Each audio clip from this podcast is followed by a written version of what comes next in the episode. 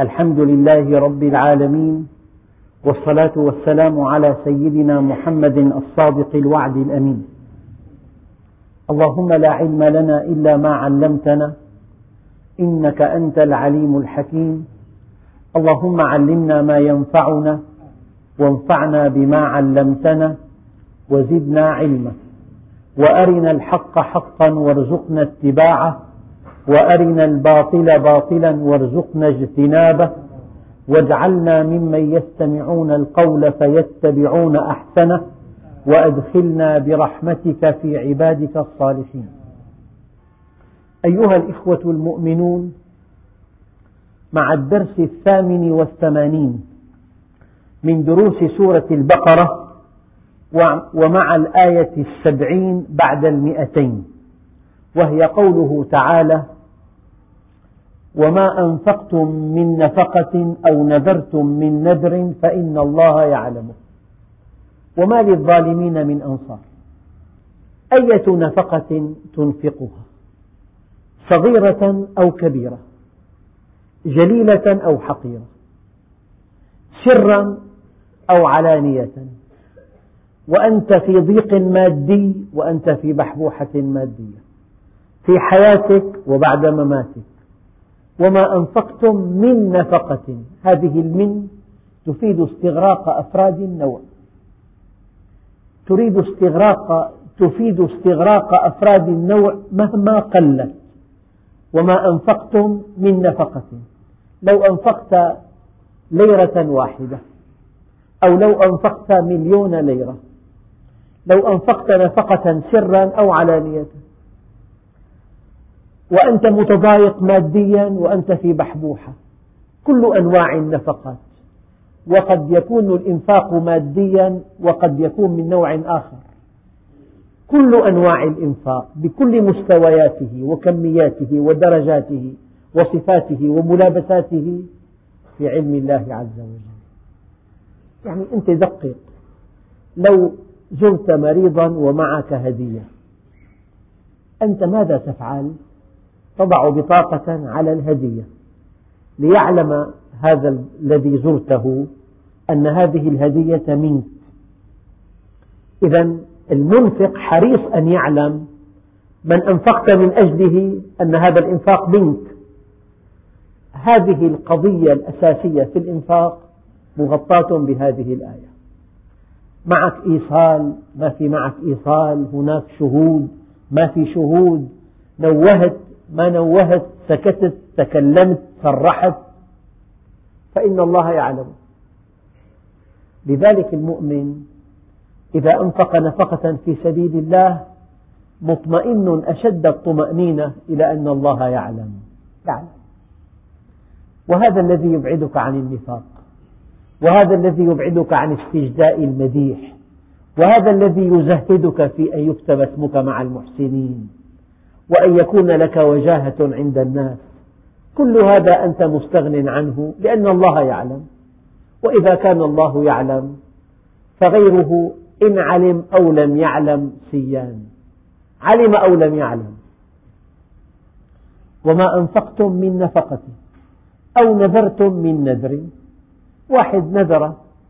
إن شفى الله ابنه ليوزعن لحما على الفقراء. هذا نوع من الإنفاق لكن إنفاق مشروط. الإنفاق الأول إنفاق من دون شرط والإنفاق الثاني إنفاق مشروط.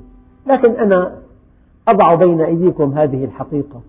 الله عز وجل لا يشارك ولا يجرب والأولى أن تنفق من دون شرط. لأن الله يعلم يعلم أن الإبن مريض وأن هذا الأب حريص على شفاء ابنه. يا رب أنا أنفقت هذه النفقة لعلك تنظر له بالشفاء. أما إن شفيته أدفع. إن شفيته أدفع. مقبول. ولكن الأكمل أن تنفق بلا شرط. مقبول أن أن أن تنذر نذرا. ولكن الأكمل والأقوى والأبلغ والأرقى أن تنفق النفقة من دون شرط وما أنفقتم من نفقة أو نذرتم من نذر فإن الله يعلم. لذلك قالوا الصدقة تقع في يد الله قبل أن تقع في يد الفقير. باكروا بالصدقة فإن البلاء لا يتخطاها. الله جل جلاله على علو مكانه وعلى علو قدره يسترضى ويسترضى بالصدقة.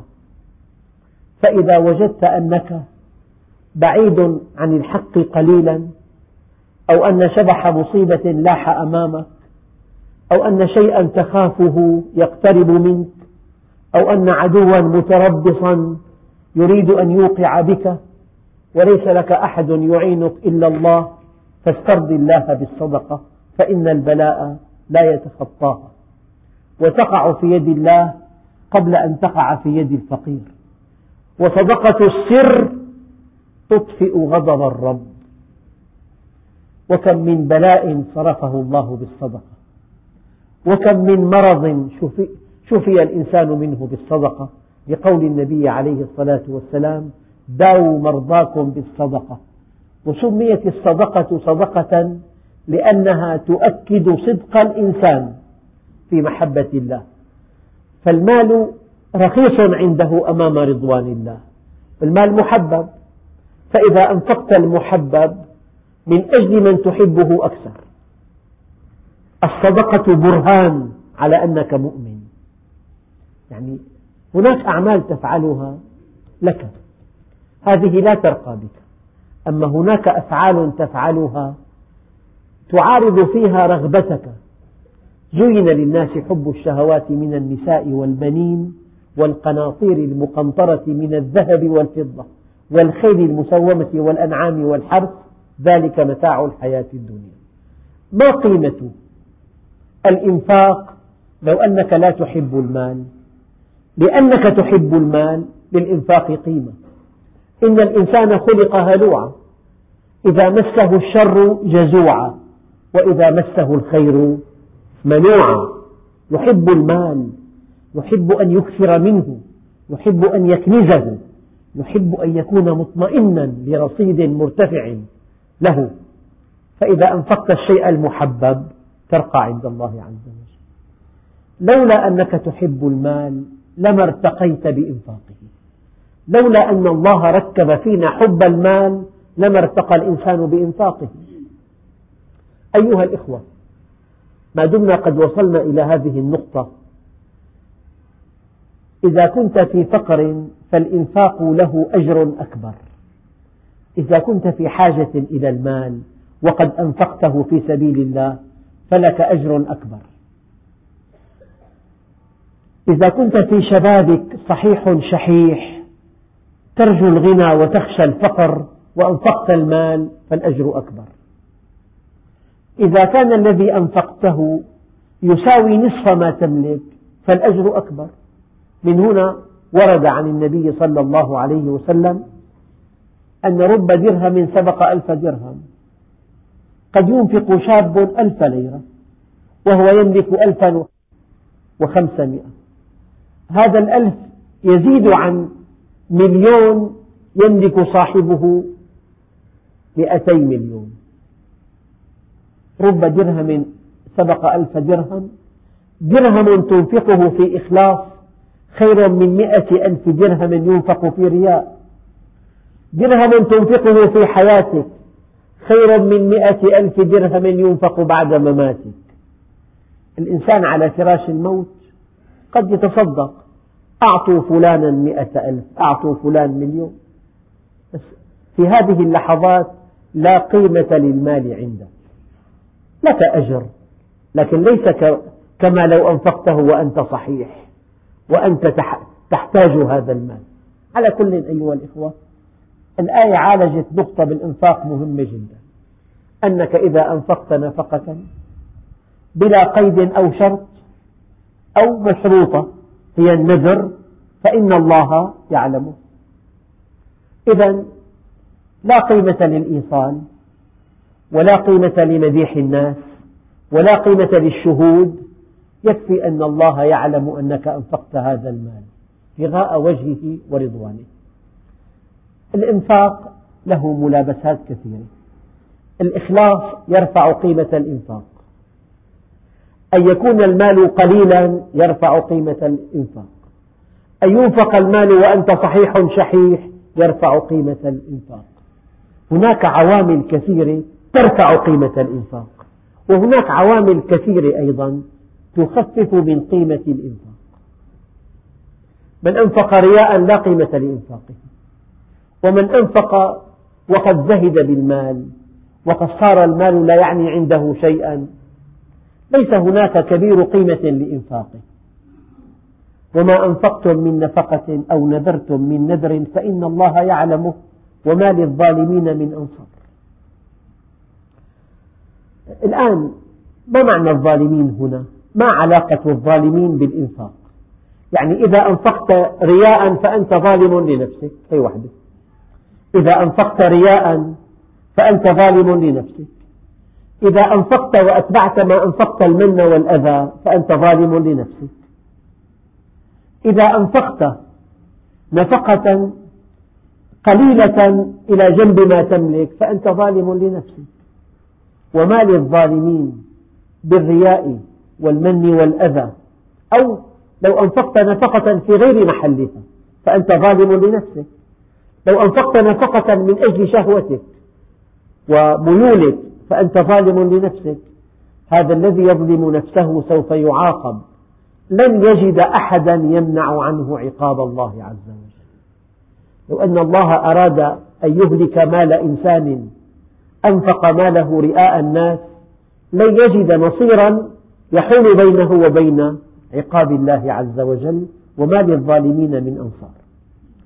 إن تبدوا الصدقات فنعم ما هي. يعني في أمكنة مناسبة في مواقف مناسبة جدا يجب أن تعلن أنني أدفع هذا المبلغ. يعني مرة حضرت في حفل في دار الأيتام وصار التبرع علنا. جمع مبلغ كبير جدا. يعني يقول أنا أدفع مئة ألف يستحي أن يدفع أقل من ذلك. لأن حجمه المالي كبير جدا فكل واحد يعطي رقم يتناسب مع حجمه المالي. فكان المجموع كبيرا جدا. في بعض السنوات كان هناك توجيه آخر ألا يعلن عن الأسماء والأرقام.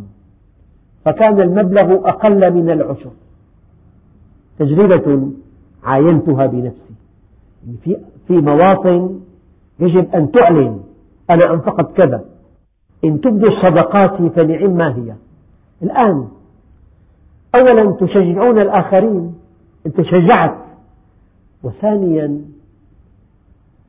ليست هذه النفقة متعلقة بإنسان متعلقة ببناء مسجد متعلقة بدار أيتام متعلقة بمعهد شرعي متعلقة بصندوق العافية مثلا متعلقة بصندوق الزواج. لا تجرح أحدا بهذا الإنفاق. أما إذا كان هذا الإنفاق متعلقا بإنسان فلان الفلاني يحتاج إلى مساعدة أنا دفعت له عشرة آلاف. إذا كان الإنفاق متعلقا بإنسان ينبغي أن لا تعلن هذا الإنفاق أن يكون بينك وبين الله. يعني في مواطن الإعلان أولى. إذا ما تعلق بإنسان ونوى المنفق التشجيع. وفي مواطن أخرى الكتمان أولى إذا تعلق بإنسان وليس هناك منافسة في الدفع. إن تبدوا الصدقات فنعم ما هي وإن تخفوها وتؤتوها الفقراء فهو خير لكم. يعني يلي عنده احتمال يرائي الإنسان ضعيف المقاومة أمام الرياء ينبغي أن ينفق من دون رياء. أن ينفق سرا أن ينفق مع الكتمان. حينما تشعر أن نفسك تحدثك أنك محسن كبير وأنك بهذا أصبحت فوق الناس إن شعرت بهذا ينبغي أن تكتم إنفاقك. وإن كان إيمانك قويا جدا ولا تعبأ بهذه الوساوس ولا تعلق كبير أهمية على يعني ما يقوله الناس عن إحسانك ولم يتعلق الإنفاق بإنسان وأردت التشجيع أعلن هذا الإنفاق لتكون قدوة للآخرين. وإن تخفوها وتؤتوها الفقراء فهو خير لكم ويكفر عنكم من سيئاتكم والله بما تعملون خبير. يعني خبير ما إذا أردت بهذا الإعلان المراءة أو أردت التشجيع من يعرف ذلك؟ لا يعلم هذا إلا الله. أنا أعلنت عن إنفاق. يا ترى أنا أريد سمعة ثناء مديحا مكانة تألقا وجاهة أو أريد أن أشجع المنفقين؟ هذا لا يعلمه إلا الله وهو وحده يعلم ويكافئ. والله بما تعملون خبير. ليس عليك هداهم. يعني أنت يا محمد لا تستطيع أن تهدي أحدا قسرا. إنهم مخيرون. يعني الهدى الذي يقودهم إلى الإنفاق لا تملكه أنت. إنك لا تهدي من أحببت. ليس عليك هداهم. إنك لا تستطيع أن تهدي من تشاء لأنهم مخيرون. وليس عليك هداهم لست محاسبا عن ضلالهم. ولكن الله حينما يقول وإنك لتهدي إلى صراط مستقيم يعني فحوى دعوتك حق ولكنك لن تستطيع أن تهدي من تشاء.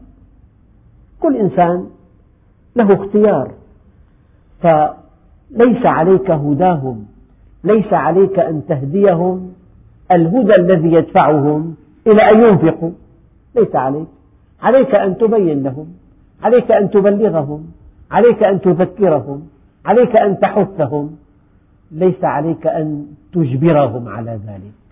إن الله عز وجل يقول لا إكراه في الدين ولكن الله يهدي من يشاء. من يشاء أن يهتدي إليه يهديه الله عز وجل. والأولى أن يعود فاعل يشاء على الإنسان. ولكن الله يهدي من يشاء الهداية. أنت مخير. إن شئت الهداية يهديك الله عز وجل. وإن أردت خلاف الهداية الله عز وجل يدفعك إلى ما تريد لأنك مخير ولأن مشيئته متعلقة برغبتك أنت. مشيئته سماح, سماح لك. المشيئة هنا إذا ارتبطت باختيار الإنسان مشيئة سماح. أنت أصررت على هذا الشيء فسمح الله لك. أن تهتدي أو أن تبقى في ضلال. ليس عليك هداهم ولكن الله يهدي من يشاء. وما تنفقوا من خير فلأنفسكم. يعني لو فرضنا إنسان عنده صندوق حديدي وله فتحة فكلما زاد من من مصروفه شيء وضعه في هذا الصندوق. يعني هذا الذي وضعه في الصندوق خسره الصندوق كله له. فكيف إذا كان كل شيء يدفعه في هذا الصندوق سيتضاعف ملايين المرات؟ وما تنفقوا من شيء من خير فلأنفسكم. يعني تروي كتب السيرة أن النبي عليه الصلاة والسلام كان يوزع لحم شاة ومعه السيدة عائشة وزع أعضاءها وأجزاءها ولم يبق منها إلا كتفها. السيدة عائشة يعني تريد أن تأكل من هذا الطعام؟ قالت يا رسول الله لم يبق إلا كتفها دعه لنا. فقال عليه الصلاة والسلام بل بقيت كلها إلا كتفها بل بقيت كلها إلا كتفها. يعني تروي القصص. أن سيدنا عمر أمسك تفاحة قال أكلتها ذهبت أطعمتها بقيت بين أيديك مال. المال الذي تنفقه يذهب. تنفقه على طعامك وشرابك ولباسك ولذائذك ومتعك يذهب. والمال الذي تعطيه للفقراء يبقى. ومن قدم ماله أمامه سره اللحاق به. ليس عليك هداهم ولكن الله يهدي من يشاء. وما تنفقوا من خير فلأنفسكم وما تنفقون إلا ابتغاء وجه الله. يعني من ألطف توجيهات هذه الآية أن هذه الآية خبرية لكن جاءت بمعرض الإنشاء. يعني أنفقوا ابتغاء وجه الله. أنفقوا ابتغاء وجه الله. كأن يقول الله عز وجل والوالدات يرضعن أولادهن حولين كاملين. هذا شأن الوالدات. وكأن الله يقول يا أيتها الوالدات أرضعن أولادكن حولين كاملين. هذا يشبه قوله تعالى ومن دخله كان آمنا على بيت الله الحرام. يعني يا أيها المؤمنون اجعلوه آمنا. ينبغي أن يكون آمنا. هذا على شاكلة قوله تعالى الطيبون للطيبات. يعني يا أيها الذين آمنوا زوجوا الطيبين للطيبات. هي آيات جاءت على شكل خبر لكن قصدها الإنشاء والطلب. كذلك هنا. وما تنفقون إلا ابتغاء وجه الله. يعني الأصل في الإنفاق أن يكون ابتغاء وجه الله. لا يسمى الإنفاق إنفاقا إلا إذا كان ابتغاء وجه الله. لا يكون الإنفاق عبادة إلا إذا كان ابتغاء وجه الله. هكذا. وما تنفقون إلا ابتغاء وجه الله. وما تنفقوا من خير يوفى إليكم. هذا المعنى الثاني. أخواننا الكرام بالإنفاق في معنيان أساسيان. أن تعلم أن الله يعلم وأن يعوض عليك الذي أنفقته. فأول آية وما أنفقتم من نفقة أو نذرتم من نذر فإن الله يعلمه. الآية الثانية وما تنفقون إلا ابتغاء وجه الله وما تنفقوا من خير يوفى إليكم. لكن طبعا بالتأكيد ليس معنى هذه الآية أنك إذا أنفقت ألف ليرة الساعة السادسة صباحا يأتيك الساعة السابعة عشرة آلاف. لا. لو أن الأمر كذلك لالتغى الاختيار. نقول للناس ادفع مئة خذ ألف. سوف تجد مليون إنسان واقفين بالدور. لا. تدفع. ولكن بعد حين تدفع ابتغاء وجه الله. تدفع ولا تنتظر التعويض. تدفع ولا تنتظر المقابل. تدفع ولا تنتظر أن يوفى إليك. تدفع ابتغاء وجه الله. ولكن الله جل جلاله لا بد من أن يضاعف لك الذي أنفقته أضعافا كثيرة. وقد يصل هذا إلى سبعمائة ضعف. يعني مستحيل وألف ألف مستحيل. أن تنفق شيئا دون أن يعوض عليك أضعافا مضاعفة. قال تعالى من ذا الذي يقرض الله قرضا حسنا فيضاعفه له أضعافا كثيرة. والله يا أخوان لو أن الإنسان عرف كرم الله عز وجل وعرف ما عند الله في الدنيا والآخرة والله لأنفق إنفاقا بغير حساب.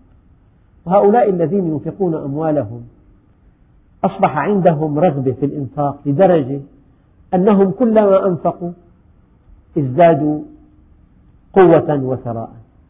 سيدنا عبد الرحمن بن عوف رضي الله عنه يعني يقول ماذا أفعل؟ إذا كنت أنفق مئة في الصباح فيؤتيني الله ألفا في المساء. شو ساوي بحالي يعني؟, يعني كل واحد منا حوله ناس أغنياء لكن محسنين. تجد ينفق بغير حساب. بغير حساب. والله يعطيه بغير حساب. التعامل مع الله مدهش مدهش. تنفق. يعني أحد إخواننا الكرام والله أنا أروي هذه القصة لأنه نادرة جدا. يعني يعمل عمل بسيط جدا ألفين قصة قديمة يمكن من شيء؟ عشرين سنة. يعني ألفين وخمسمية بالشهر. عمل تجاري محدود جدا. فجاء صديق أخ مؤمن قال له أنا فقدت عملي ولا دخل لي. ما في أمل. قال له تعال أتقاسم معك هذا الدخل. دخلي كان 2500 صار 1250 و1250 الله ألهمهم هيك شغلة جديدة. ببيع يعني معين. يعني أول شهر بعد هذه المناصفة جاهم خمسة عشر ألف ليرة. مستحيل وألف ألف ألف مستحيل أن تنفق ابتغاء وجه الله وألا يعوض عليك الأضعاف المضاعفة. الله كريم. لكن إياك أن تنفق وأنت تنتظر التعويض. أنفق ابتغاء وجه الله. أنفق ولا تنتظر أن يوفى إليك شيء. لكن الله عز وجل لا ينساك من فضله. وما تنفقوا من خير يوفى إليكم وأنتم لا تظلمون. هذه الآيات فيها معنيان. الأول أنه أن الله يعلم ما تنفق والمعنى الثاني أن الله يوفي إليك ما تنفق أضعافا مضاعفة. ما الذي يمنعك أن تنفق؟ إلا الضعف ضعف الإيمان وإلا الجهل بما عند الله عز وجل. لا يمنعك من الإنفاق إلا ضعف إيمانك. وجهلك بما عند الله من عطاء كبير. ثم يقول الله عز وجل للفقراء الذين أحصروا في سبيل الله لا يستطيعون ضربا في الأرض يحسبهم الجاهل أغنياء من التعفف تعرفهم بسيماهم لا يسألون الناس إلحافا وما تنفقوا من خير فإن الله به عليم. أيها الإخوة من أولى الناس أن تنفق عليهم. قال تعالى للفقراء. يجب أن نفرق بين الفقير والمسكين؟ على اختلاف في التعريف. على كل أحدهما ترده اللقمة واللقمتان والتمرة والتمرتان والثاني لا يجد حاجته. الإنسان له دخل. له دخل خمسة آلاف ليرة. لكن مرض ابنه مرضا شديدا. دخله يكاد يكفي طعامه وشرابه. مرض مرضا شديدا مرض ابنه مرضا شديدا. هذا يحتاج إلى مساعدة. لو أن له دخل. فالفقير هو الذي لا يجد حاجته.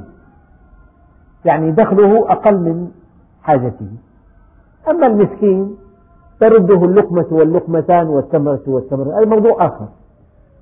يعني ممكن تعطي إنسان أنيق ساكن ببيت ملك عنده سيارة صغيرة جدا أساسية جدا في حياته بحاجة إلى عملية لابنه جراحية هذا فقير لا يجد حاجته والفقير يجب أن تؤمن له يؤمن له طعامه وشرابه وكسوته ومركبه وقد يكون دراجة ويؤمن له تطبيب أولاده وحرفته وأدوات حرفته أي أساسيات. فهناك شخص يعني لا يدفع إلا لمتسول وقد يكون أغنى من الدافع. قد يكون أغنى من الدافع بكثير. على كل ما دام هذا الفقير الذي يحتاج أن تساعده دقق. يحسبهم الجاهل أغنياء من التعفف تعرفهم بسماهم. لا يسألون الناس إلحافا. هذا الذي يجب أن تنفق عليه لا يسألك ويتجمل ولا يلح إطلاقا وتحسبه غنيا. يقتضي هذا الكلام الإلهي أن تبحث أنت عنه. هو لا يسألك لا يقتحم عليك لا يطلب منك بقوة لا يلح. هو متعفف لا يسأل. ماء في وجهه عزيز النفس متجمل أنيق لا يرتدي ثيابا بالية كي تشفق عليه يتأنق في ملبسه. يتجمل في حركاته وسكناته. لا يتضعضع لغني. لا يذل نفسه أمامه. يطلب حاجته بعزة النفس. هذا الذي ينبغي أن تعطيه. هذا لا يسألك. كيف أعرفه؟ هذا ينبغي أن تبحث عنه. ينبغي أن تبحث وأن تسأل وأن تدقق. كلما التقيت بإنسان مؤمن عزيز النفس متجمل اسأله عن أحواله أعليه دين ما شأنه أولاده في المواسم الأساسية موسم البرد موسم المدارس هل هو بحاجة إلى شيء؟ هو لا يسألك لأنه هو لا يسألك وفي أموالهم حق معلوم للسائل والمحروم السائل يسأل وقد يسأل بوقاحة وقد يسأل بقوة وقد يعيد عليك السؤال وقد يقف أمامك. ما بيغادر بشك وقد يلح عليك وقد يقسو عليك بالكلام. أما الذي يستحق أن تعطيه لا يسألك. لذلك ينبغي أن تبحث أنت. الذي يستحق لا تعرفه. يجب أن تتعرف عليه. من هم الفقراء؟ قال للفقراء الذين أحصروا في سبيل الله. لا أحب أن أفصل في هذا. لكن إنسان يقوم بعمل يعلم أولادنا القرآن الكريم يعلم الطلاب بالمدارس معاشه لا يكفي أيام معدودة. هو عنده دوام كامل ست أيام بالأسبوع. هذا الذي يؤذن هذا الذي يخدم هذا الذي يعمل عمل أساسي لكن كل وقته من أجله مبذول للفقراء الذين أحصروا في سبيل الله.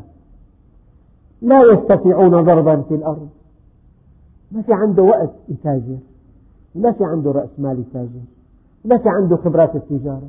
لكن له عمل مهم جدا في الحياة. يعني ببعض البلاد الأجنبية يستقدموا طالب علم من بلاد المسلمين ليعلم أبناءه لا يعمل إلا بتعليم الأبناء.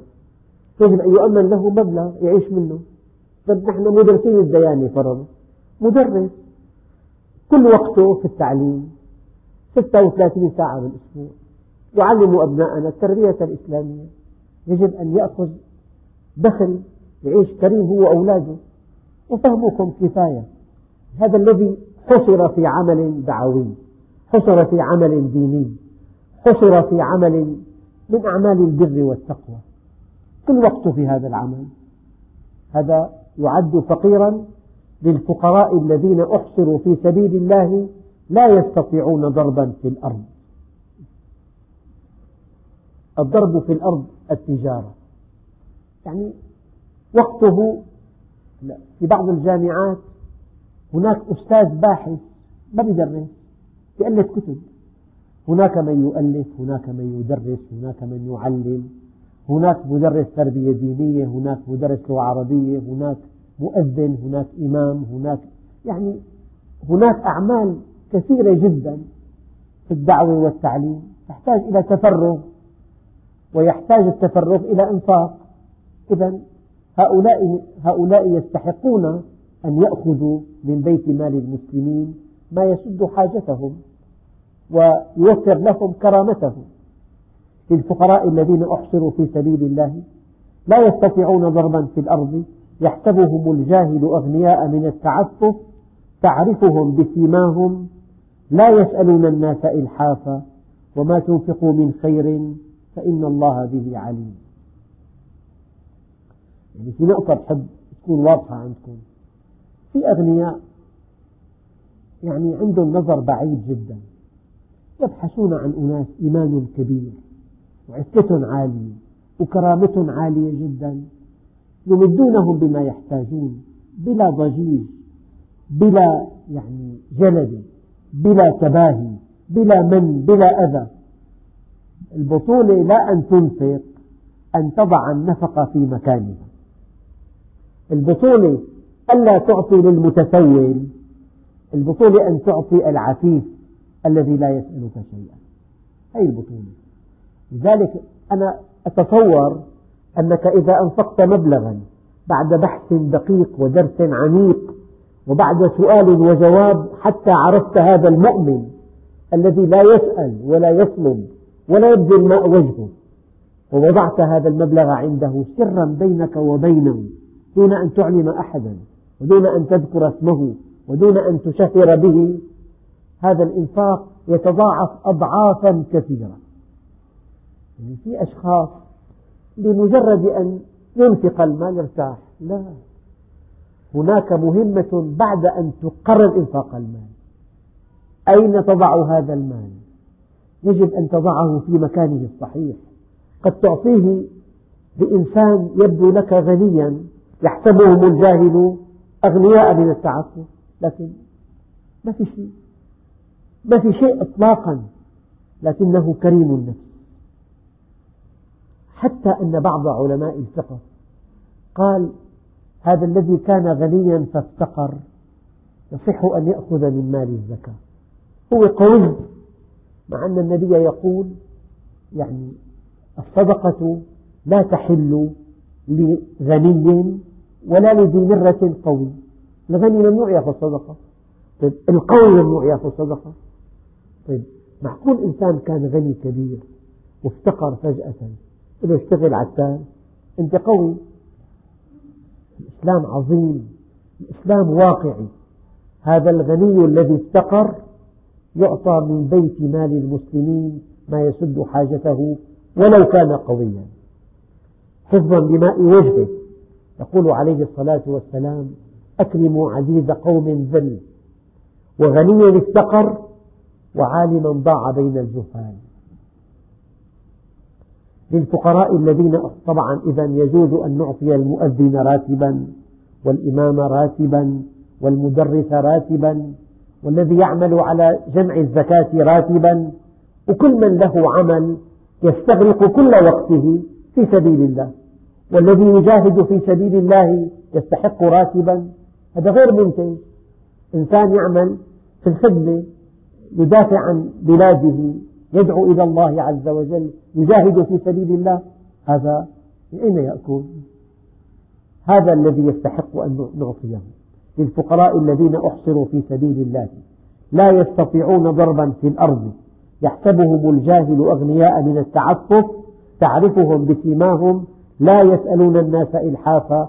وما تنفقوا من خير فإن الله به عليم. الذين ينفقون أموالهم بالليل والنهار.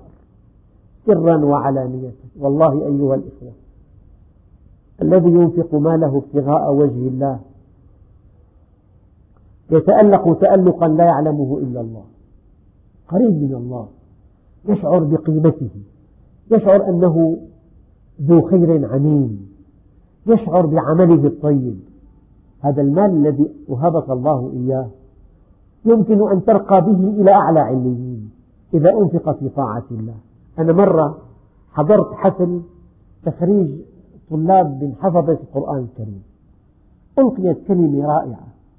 قال المتكلم قال أنا أشكر هؤلاء الطلاب الذين حفظوا كتاب الله. وأشكر الذين علموهم كتاب الله. وأشكر الشيوخ الأفاضل الذين امتحنوهم. كلام طيب. قال وأشكر هؤلاء الأغنياء الذين تبرعوا لكل حافظ كتاب الله بعمرة إلى بيت الله الحرام. قال المال شقيق الروح. هذا تعلم وهذا علم وهذا فحص. طيب وهذا الغني ماذا فعل؟ شجع. قال كل واحد حافظ كتاب الله له عندي عمرة شاب صغير ركب طائرة ذهب إلى بيت الله الحرام نزل بفندق لقى حاله مكرم بالمجتمع تكريم كبير. فيبدو أن هذا الذي شجع الصغار على حفظ كتاب الله ليس أقل أجرا من الذي من الذي علمهم. المال شقيق الروح. هؤلاء الذين معهم أموال والله متاح له أن يكونوا في مرتبة العلماء والدعاة. لأن المال عنصر أساسي في الحياة. لا حسد إلا في اثنتين. رجل آتاه الله علما فهو ينفق منه آناء الليل وأطراف النهار ورجل آتاه الله مالا فهو ينفق منه آناء الليل وآناء النهار. كيف أن النبي جعل المنفق في مستوى الداعية تماما؟ المال شقيق الروح. نحن بحاجة إلى دعاة بحاجة إلى أغنياء ينفقون. فيا أيها الإخوة الكرام الذين ينفقون أموالهم بالليل والنهار سرا وعلانية فلهم أجرهم عند ربهم ولا خوف عليهم ولا هم يحزنون. ألا تحب أن يطمئنك الله عز وجل؟ وأن يحفظ لك صحتك وأهلك وأولادك ومالك؟ وأن يهبك سكينة تملأ قلبك سعادة؟ أنفق. أنفق بلال ولا تخش من ذي العرش إقلالا. عبدي أنفق أنفق عليك. أنفق أنفق عليك. الذين ينفقون أموالهم بالليل والنهار سرا وعلانية فلهم أجرهم عند ربهم. لهم أجرهم الذي يكافي عملهم ولا خوف عليهم من المستقبل ولا هم يحزنون عن الماضي. أيها الإخوة أنا لا أقول لكم يجب أن تكونوا أغنياء حتى تنفقوا. لا لا. يمكن أن تنفق خمس ليرات بإخلاص شديد. كنت أقول حينما أدعو للتبرع الخمس ليرات على العين والرأس. قد يدفع طفل أعجبني مرة في مؤتمر للأوقاف حضرته أن هناك وقف في بعض الدول الإسلامية للصغار. مثلا تأسيس معهد شرعي ساووا أسهم السهم فرضا 100 ليرة. حتى نشجع أطفال المدارس ندفع 100 ليرة وأنت لك وقف. يعني حجزت من مالك جزءا لوقف مستمر إلى آلاف السنين. كل من تعلم في هذا المعهد في صحيفة من وقف هذا المال لبنائه. وقف خاص للصغار نعود أنفسنا أن ننفق ونعطي ونحل مشكلات الناس حتى الله عز وجل يرحمنا. لأنه ارحموا من في الأرض يرحمكم من في السماء. يعني هناك من ينفق على ملذاته الملايين المملينة. وهناك والله حدثنا أخ فات لبيت قال إنه غرفة الاستقبال تزيد عن 200 متر. حشيت زوايا هذه القاعة أو هذه الغرفة أو هذا الصالون بتحف أقل تحفة نصف مليون. قال والله بتحفة واحدة يزوج شابين. ماذا تنفعه هذه التحف؟ ماذا تنفعه؟ هذا الذي يحل مشكلات المسلمين يرقى عند الله. أما الذي ينفق المال على متعه وملذاته وعلى مكانته وعلى مظاهره هذا بعيد عن الله بعد الأرض عن السماء. هؤلاء الذين ينفقون أموالهم بالليل والنهار سرا وعلانية فلهم أجرهم عند ربهم ولا خوف عليهم ولا هم يحزنون. والله أيها الإخوة نحن في بلد طيب وهناك من ينفق بغير حساب. يعني والله ما من بلد في من حولنا. في إنفاق كهذه البلدة الطيبة. عجيب. تذهب إلى مساجد بمدن أخرى. يعني أكبر تبرع 8000 عندنا 600 ألف 400 ألف 500 ألف. بالجمعة الواحدة. في حفل واحد مبلغ ضخم من أجل صندوق يعني الرعاية الاجتماعية وصندوق المعالجة الصحية. فيا أيها الإخوة عليكم بالإنفاق. الإنفاق يجعلكم تتألقون عند الله عز وجل. الإنفاق دليل حب حبك لله عز وجل. الإنفاق برهان على أنك محب لله. برهان عملي حقيقي. ونتابع هذه الآيات في الدرس القادم والحمد لله رب العالمين.